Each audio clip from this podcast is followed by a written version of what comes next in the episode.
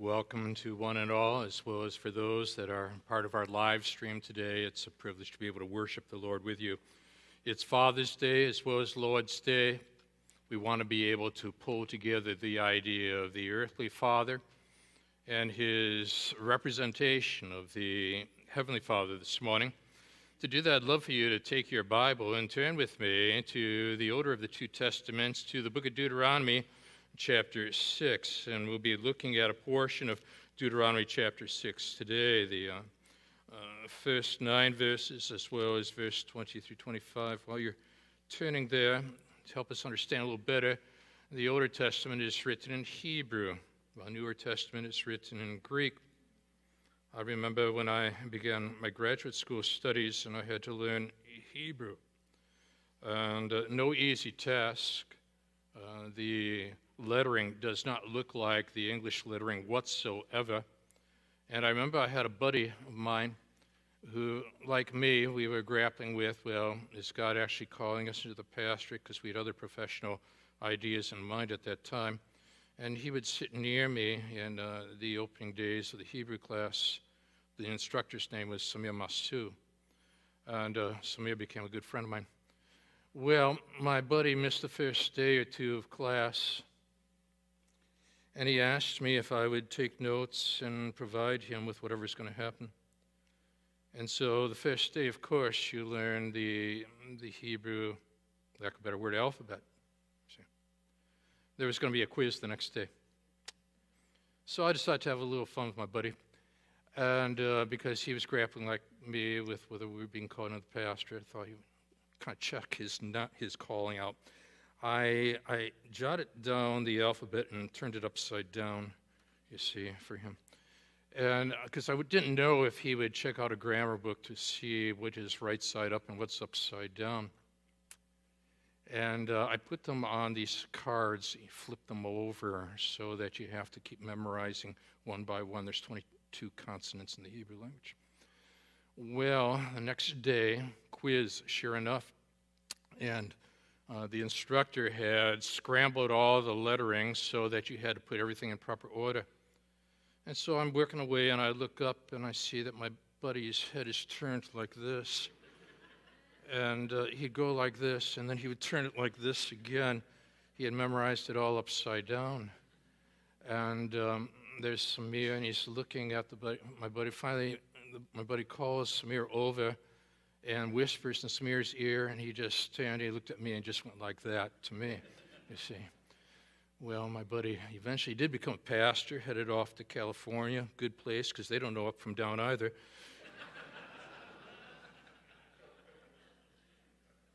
He's been blaming me for that ever since.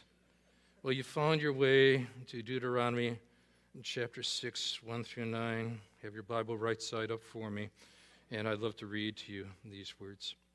Now is the commandment, the statutes, and the rules that the Lord your God commanded me to teach you, that you may do them in the land to which you are going over to possess that you may fear the Lord your God, you and your son and your son's son, by keeping all his statutes and his commandments, which I command you all the days of your life, and that your days may be long.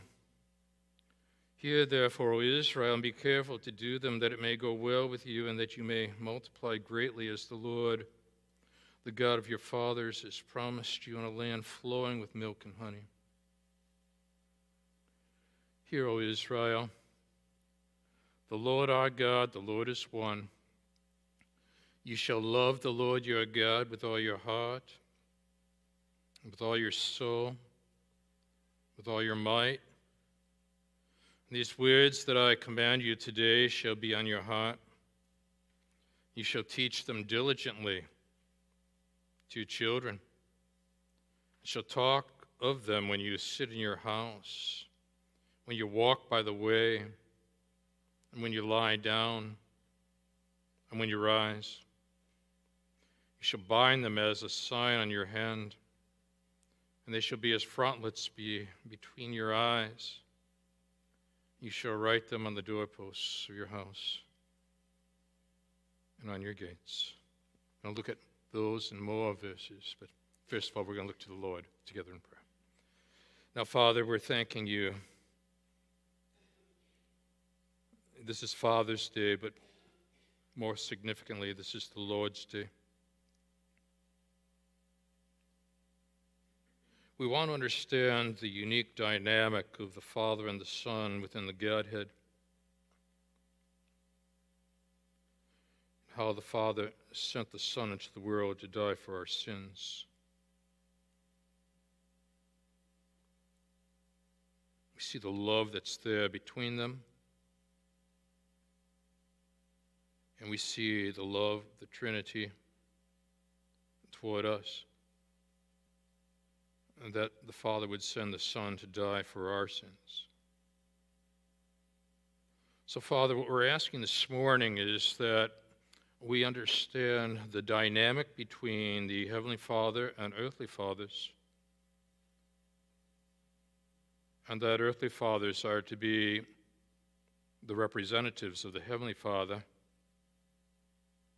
But the challenge is, is that we are, we are broken representatives because this involves sinful representatives representing the sinless Father. So give us extraordinary wisdom in a broken world such as ours to be able to see how all this fits together in your master plan. So, Father, the moments to come are important.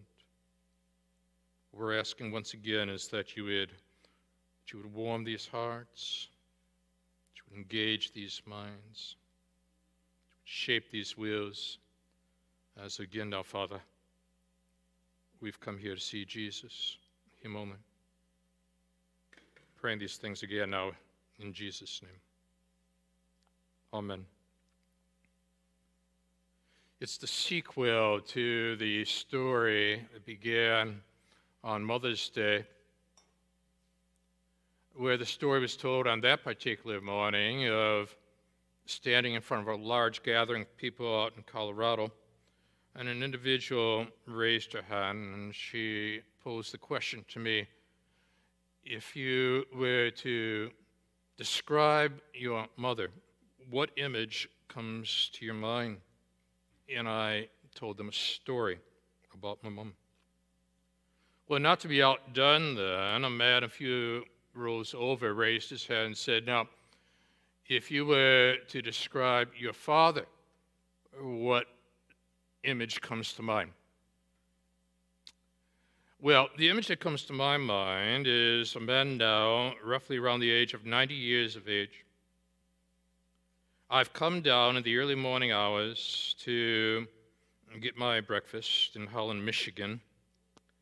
And he, like my mother, who had tremendous stamina, the two of them. They could go on even approaching 90, about five hours of sleep a night.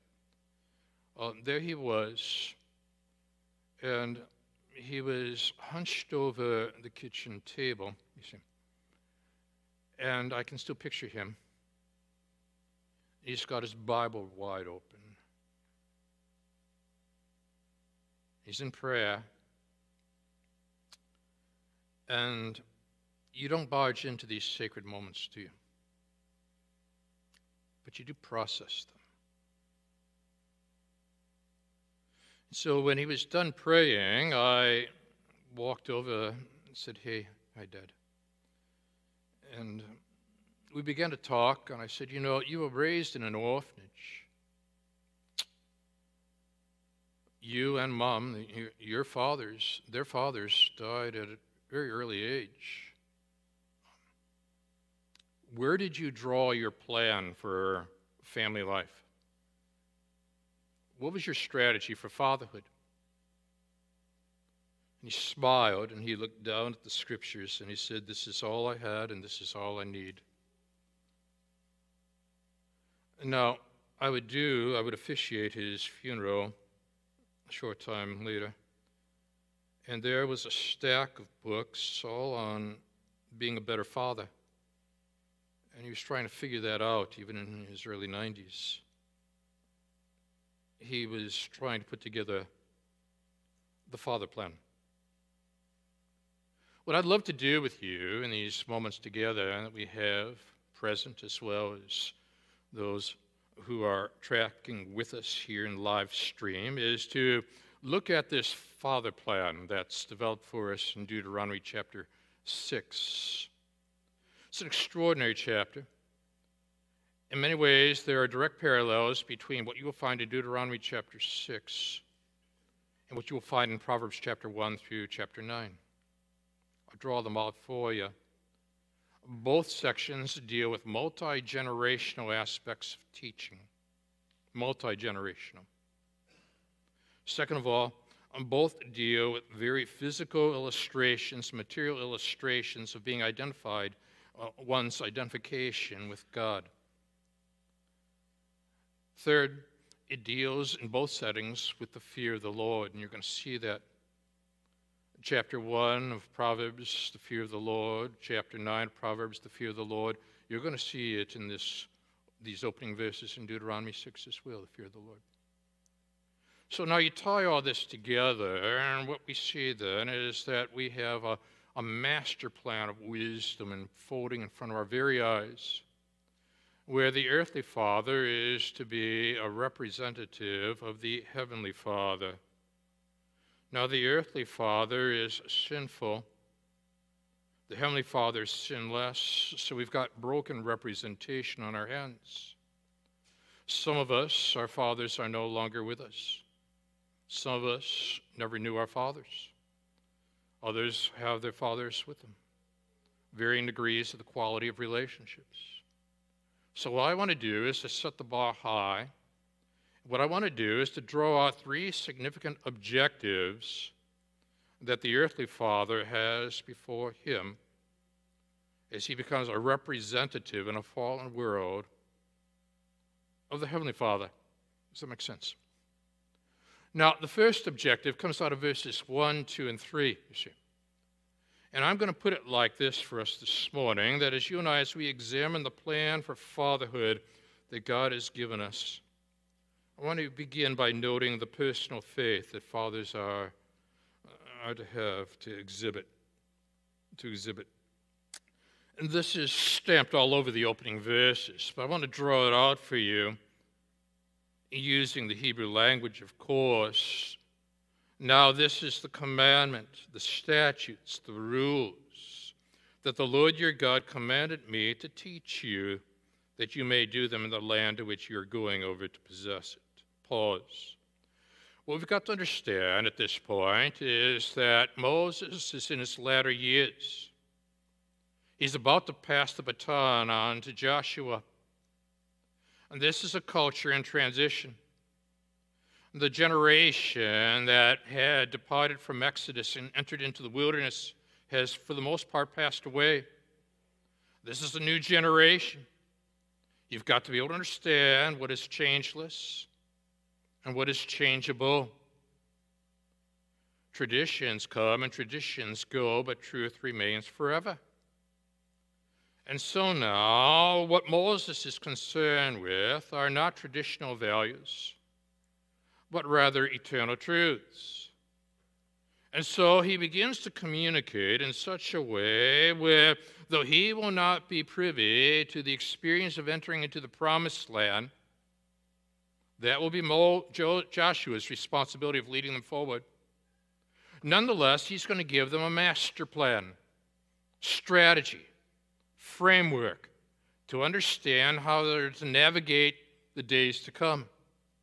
Likewise, the earthly father is to draw out from the scriptures the master plan. It's not his, he's not the originator, but rather to draw as the earthly representative the Father He is. The master plan devised by the Heavenly Father. And here now, the Heavenly Father has drawn out for us the commands, the statutes, the rules, and so forth that Moses has previously put forth in Deuteronomy chapter 5. He then adds that the Lord your God, you see how personal that is? Now, Lord is in the English, capital L O R D, that is the covenantal relational name for God. And Yahweh is the way in which it's pronounced, you see, to the people. That the Yahweh, your God, the covenantal relational God, commanded me to teach you that you may do them in the land to which you are going over to possess it. Now, people need to have a sense of security about their future. We're dealing with that right now in our culture, aren't they? What's tomorrow going to hold? What Moses has brilliantly done for the people at this particular moment is that he has told them about the land that they are about to enter into and said, God has made a promise regarding this land. And God's promises are irrevocable, you see. Therefore, as you enter that land, you can enter into the tomorrows of your life with a sense of security. You can enter into the tomorrows of life with a sense of stability, knowing that you got a promise keeping God.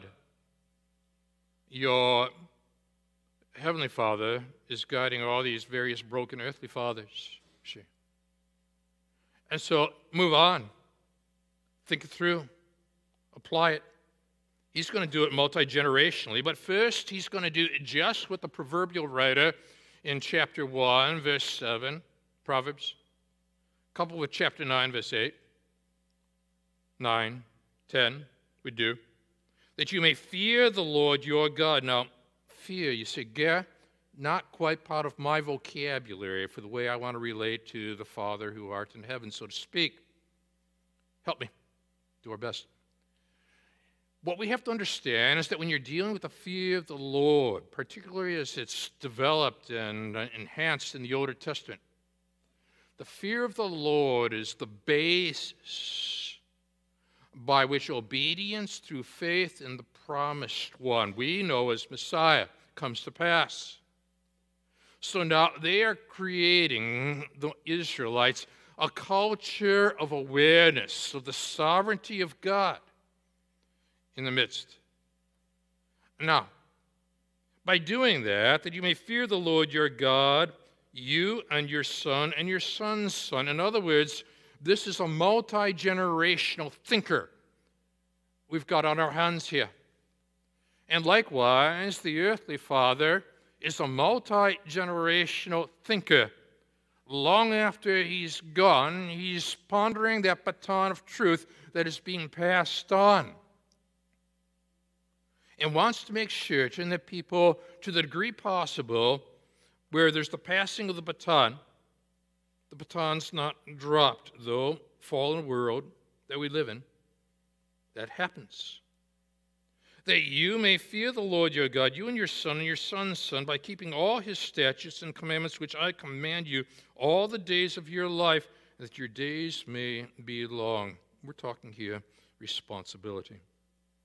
In his autobiography, General Schwarzkopf recalled his childhood in New Jersey.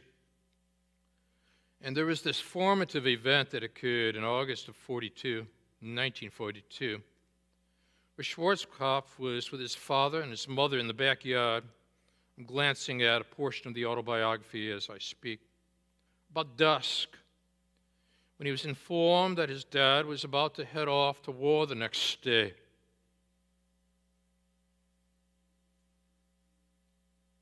After this group hug, the senior Schwarzkopf made his son, quote, man of the house, unquote. His uh, dad, a West Pointer, destined to become a general, left the informal conference, went into the house, returned with his army saber. Get this. I'm placing this sword in your keeping, son until I come back. I'm depending on you. The responsibility is yours. And there, this young Schwarzkopf stood, standing next to his mother and two sisters at the age of seven. What's fascinating is that that sword has been passed on to the next generation of Schwarzkopfs. There's a story behind the sword. If you prefer the word baton, there's a story behind the passing of the baton. Become keepers of the stories. talk about what needs to be transferred to future generations. This is a multi generational teaching that's unfolding. It's to be personalized. This personal faith that fathers are to exhibit. So you're up to verse 3 gets audio at this point. Hear, therefore, O Israel, be careful to do them that it may go well with you, that you may multiply greatly, as the Lord, the God of your fathers, has promised. Now, did you notice that it says, uh, the Lord, the God of your fathers? Again, he is now taking the past in God's relationship to prior generations and he is now connecting past to the present, the present to the future. This is brilliant teaching that is now happening by this great leader in the latter years of his life as he himself now is passing the baton to Joshua. And you can imagine that Joshua is listening very intently at the way in which this, this farewell, in many ways, teaching is unfolding. Because towards the end of the book of Joshua, Joshua would challenge the Israelites with these words And if it is evil in your eyes to serve the Lord, choose this day whom you will serve, whether the gods your fathers served in the region beyond the river or the gods of the Amorites in whose land you dwell. But as for me and my house, we will serve the Lord. You see, capital L O R D. We not you. Personal. And so, this earthly father has got to make certain that this faith that is being communicated is a faith, furthermore, that has been personalized, internalized, worked out in the rugged, everyday stuff of life. God promised this. The God of your fathers has promised you a land flowing with milk and honey and they're saying to themselves, that sure beats the wilderness, doesn't it? And so they're looking back over their wilderness experience, a nomadic life. And now they're pondering the promise, but they're going to have to bear in mind there's going to be endless challenges in that promised land that they're going to have to face Amorites, Hittites, and so on, the Canaanites, battles to be fought. And so now there will be a new experience awaiting them. And likewise, the earthly father is in essence saying, There will be new experiences awaiting you that I may not necessarily have had to face. But I'm equipping you with truth. Personalize it, internalize it, get to the heart of the matter. There's an old Chinese proverb says, A man who keeps one eye on the past is blind in one eye. And a man who keeps no eye on the past is blind in both eyes. But then I'm reminded in um, some of the Greek history and so forth. Virgil wrote that Aeneas founded Rome after the fall of Troy. And he said that Aeneas fled, burning Troy with his father on his back and leading his young son by the hand. What an extraordinary parable. It's multi generational and picturesque form, you see.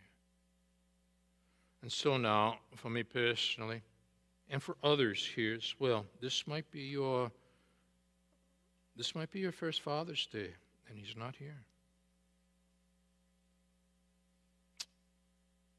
My heart goes out to you. It does. And for others, you never got to know your Father. And there's going to be some, it's quality, and for others, less so. Some immediate proximity, others geographically distance. There is such variance in a congregation of this size.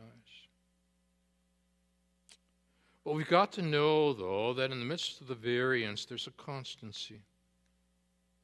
There's a Heavenly Father.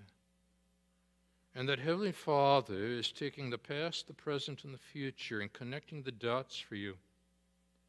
But for you, ponder with me the personal faith that the Father is to exhibit. As I ponder the memory of my father hunched over a table at the age roughly around 90. Bible in front of him, deep in prayer, personalizing it, internalizing this. Well, there's a second objective, you see, I want to draw out for you this morning. Not only the personal faith that fathers are to exhibit, and you see it in verses 1, 2, and 3, but now, secondly, the instructional guidance that fathers are to provide. And we find that now in what is known historically in Judaism as the Shema. And I remember in Israel back in 2018 hearing the Shema being recited. And it's, it's a, it's a, it is a critical, significant aspect to everyday Jewish life. The Shema. Hear, O Israel, the Lord our God, the Lord is one as how it begins. Daily morning, evening prayer services, considered the most essential prayer in Judaism. It affirms the singularity of God. It affirms the exclusivity of God. This first verse of the Shema from the sixth chapter of Deuteronomy, best known in all of the Jewish liturgy, you see. It's recited in the climactic moment, the final prayer at Yom Kippur. It's also traditionally as the last word before one passes away, when one, theoretically at least, recites it with the hand placed over the eyes. And if you're in Israel, particularly on Shabbat, Sabbath, and there are these gatherings, and the earthly father is trying to be a representative of the heavenly father, broken though he is. He is guiding them in the Shabbat experience of the Shema. Hear, Israel, the Lord our God, the Lord is one. We see the unity and we see the exclusivity in the opening of the Shema that's being developed here. But he's an instructional man. Now, I'm speaking theoretically, I'm speaking with intentionality. Maybe your dad came to know the Lord at a later stage of life and didn't have the opportunity to experience this. But I want to say he's looking down right now. He's probably reciting the Shema for you. This is important. And if you have that unease that perhaps your dad passed away without knowing Christ as his Lord. Say that for me and my house we'll serve the Lord and begin a heritage principle right here now on the spot, you see. It's never too late to start new. You shall love the Lord your God. That would have been a very foreign concept, you see, to all the other religions of that land, and even in the world today, Islam, love God, fear God. But notice how Moses has done is he has brought together, connected, fearing the Lord and loving the Lord. This is brilliant, absolutely brilliant. And furthermore, he's connected it with what God himself has revealed in the prior chapter. The Lord your God I'm a jealous God, visiting the iniquity of the fathers on the children to the third and fourth generation to those who hate me, but showing steadfast love. That's Hesed from the Hebrew. To thousands of those who love me and keep my commandments, and so obedience is the outpouring of faith. It's the reflection of a faith found and committed to Messiah we know as Jesus. Well, look what happens here. You shall love the Lord your God with all your heart, with all your soul, with all your might. And these words that I command you today shall be on your heart. He circles around, does the heart again to re emphasize that. I was thinking about that when I was reflecting in the midst of the cultural uh, tumult that's occurring. Um, one of the former presidents, John Quincy Adams, he was in the White House. He was pondering the nation he was longing to be able to communicate to his children, his various sons, as well as daughter. She had written him about the whole matter of marriage, what to look for in a man. And qu- quoting now from Adams, he wrote, Daughter, Get you an honest man for a husband. And keep him honest. no matter whether he's rich, provided he be independent. Regard the honor and moral character of the man more than any other circumstances. But it's what comes next captures my attention.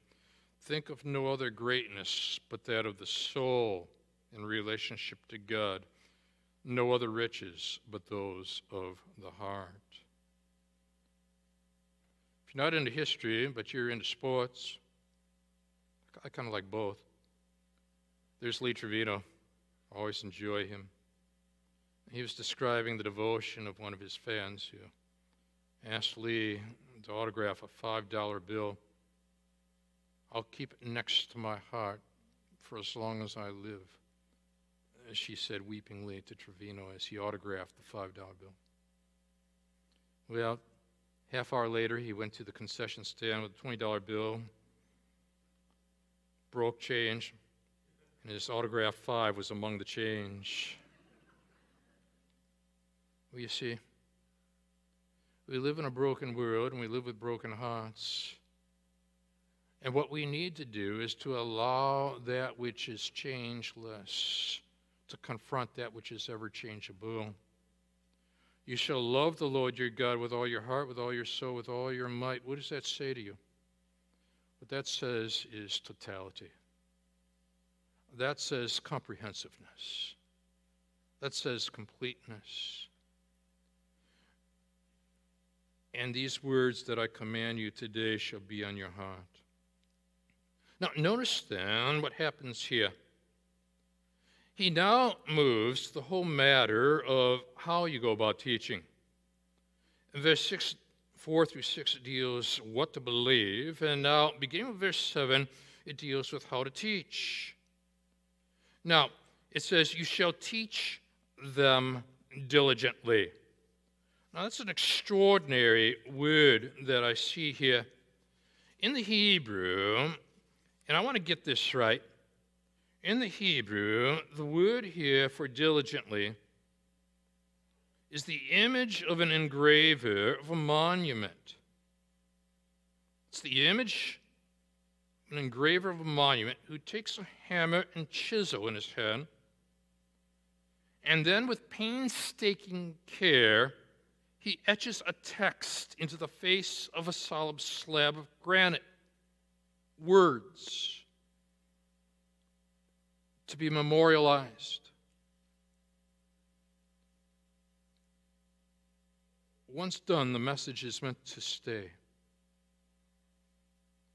What we're saying then is that there is this engraving upon the heart. There is this strategy of instruction that's unfolding. You shall teach them diligently, you see. That's the word picture that's used to your children. But now, notice this guy being described here. Notice how you connect the word teach at the beginning of verse 7 to the word talk in verse 7. And she'll talk of them. In other words, there is conversational wisdom. This is conversational. This is natural. This is relational. You shall talk to them, and you'll talk of them. When you sit in your house, when you walk by the way, when you lie down, and when you rise. He's talking about the wares of life. He's talking about the whens of life. This is an amazing thing that's unfolding in front of our very eyes at this point. What he's saying now is that I want this to be conversational. I want this to be relational. I want this to be extraordinarily normal. It flows, it's not forced. Now, what you want to do is to develop a sense of relational wisdom.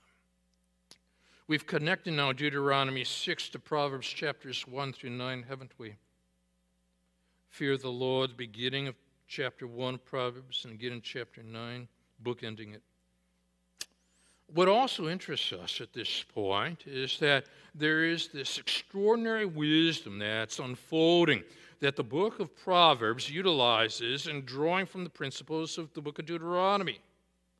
wisdom from the Hebrew, hokmah, masterful understanding, skill, expertise. By now, my buddy Lynn, hokmah, right side up. Now, as you go on, you're up to verse 8 and you're into verse 9, you shall bind them.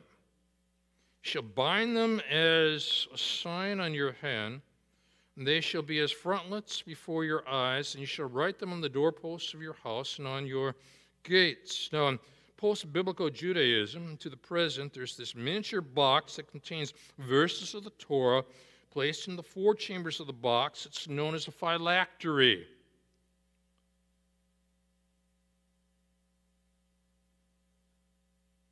There's even one on the forearm. It's a hand phylactery. When you walk the streets, You'll see this by observant Orthodox Jews being born. But furthermore, in post biblical practice observant of the Jews, there's the mezuzah. There's this small receptacle that's positioned at the doorway of a house. It contains here covenantal promises and commands given by God to the people of Israel. What does all that mean? Let's reduce it to the essence. I've said that the earthly father, keyword representation, he is to be representative of the heavenly father. Challenges is that the sinful ones are representing the sinless one. But while the father is meant for that role, for the family, the idea is identification. You are identifying with God in the culture. And that's why the Jews would wear these various items as they would walk the streets, and why you would find a mezuzah there as you were entering into a house. In other words, the word of the Lord was being visibly projected outwards into the culture, saying, This is what we believe and this is in whom we believe. The Word of God then becomes preeminent as they entered into the land of Canaan. This is how you teach diligently. Now, all that being said, then, what we've got to understand is that there's one more objective I want to draw for you, and it's found in verse 20 down through verse 25 because thirdly, what I want to be able to say as you're looking at that is that the, uh, there also has to be the historical connections that fathers are to make. The historical connections fathers are to make. In verse 20, when your son asks you in time to come, what is the meaning of the testimonies and the statutes and the rules that the Lord our God has commanded you? He's got a question which means then that dad is accessible enough at this point to be able to entertain questions. This is natural enough, this is relational enough that there's the give and the take, the ebb and the flow, and they are dealing with the things that matter with truth. Illustration.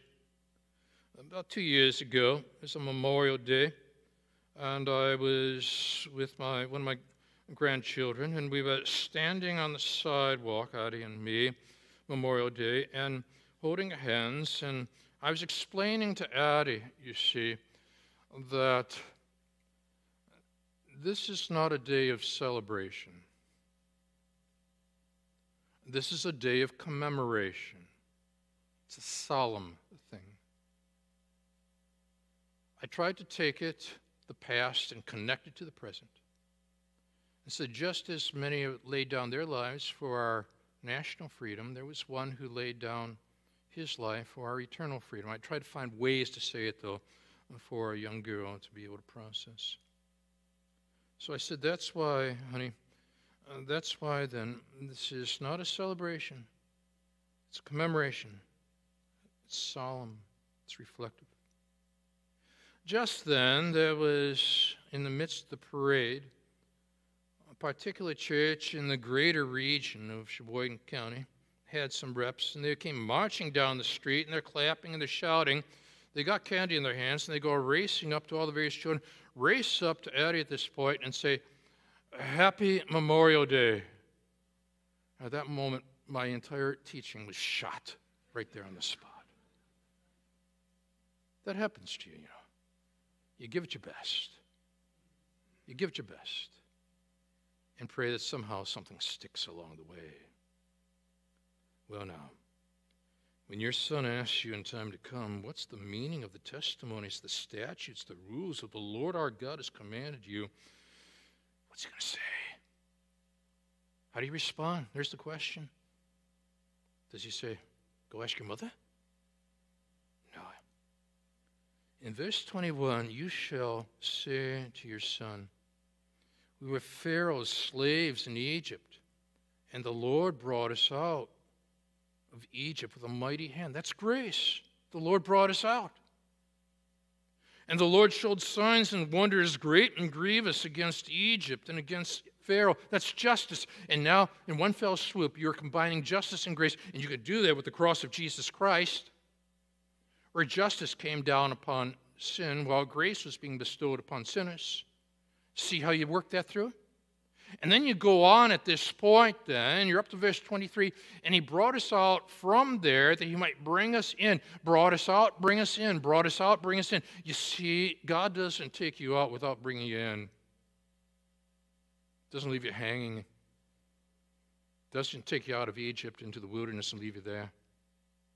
Brought him into the promised land. It's time to come home. Time to come home. There's Jesus. Joseph and Mary are looking for him. He looks up in the temple. Somehow they lost sight of him. And he asked them, Why are you looking for me? Did you not know that I must be in my father's house? And then Cory Asbury pens it this way Oh, lay your burdens down here in the Father's house. Check your shame at the door because it ain't welcome anymore. Ah. You're in the Father's house. Prodigals come home, the helpless find hope.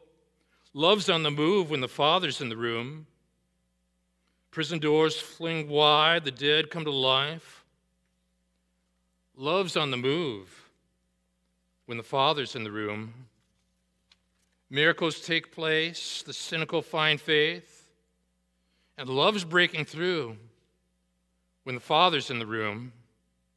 Jericho walls quaking, strongholds now shaking. Love's breaking through when the Father's in the room. I said, Love's breaking through in the Father's room. Lay your burdens down here in the Father's house. Check your shame at the door. It ain't welcome anymore. Ooh. You're in the Father's house. And the one that knows Jesus Christ as Lord and Savior ponders the one who laid down his life so we could understand the reality of the Father's house. Father, forgive them for they know not what they do. First word of the cross. Father, into thy hands I commit my spirit. Seventh, last word of the cross. Have you pondered how on that cross Jesus bookended the concept of the Heavenly Father in the midst of the challenges he was experiencing of doing the will of the Father who's in heaven? How does that relate to your experiences in life?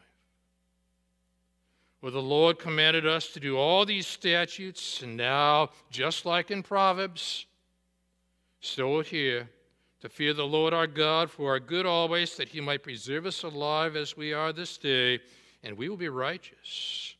It will be righteousness for us if we're careful to do all this commandment before the Lord, capital L O R D, the relational God, as He's commanded us.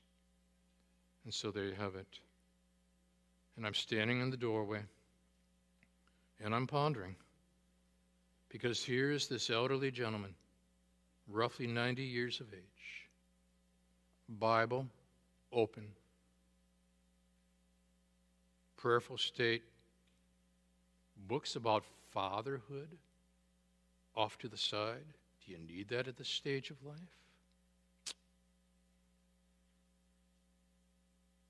Hi, Dad. Hi, Gar. Good to see you. Dad, you were raised in an orphanage.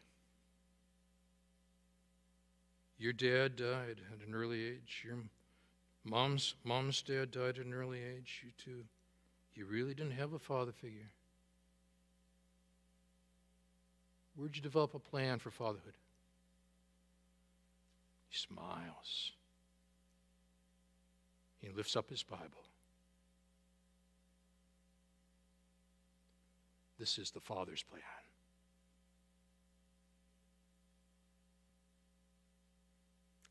Let's stand together.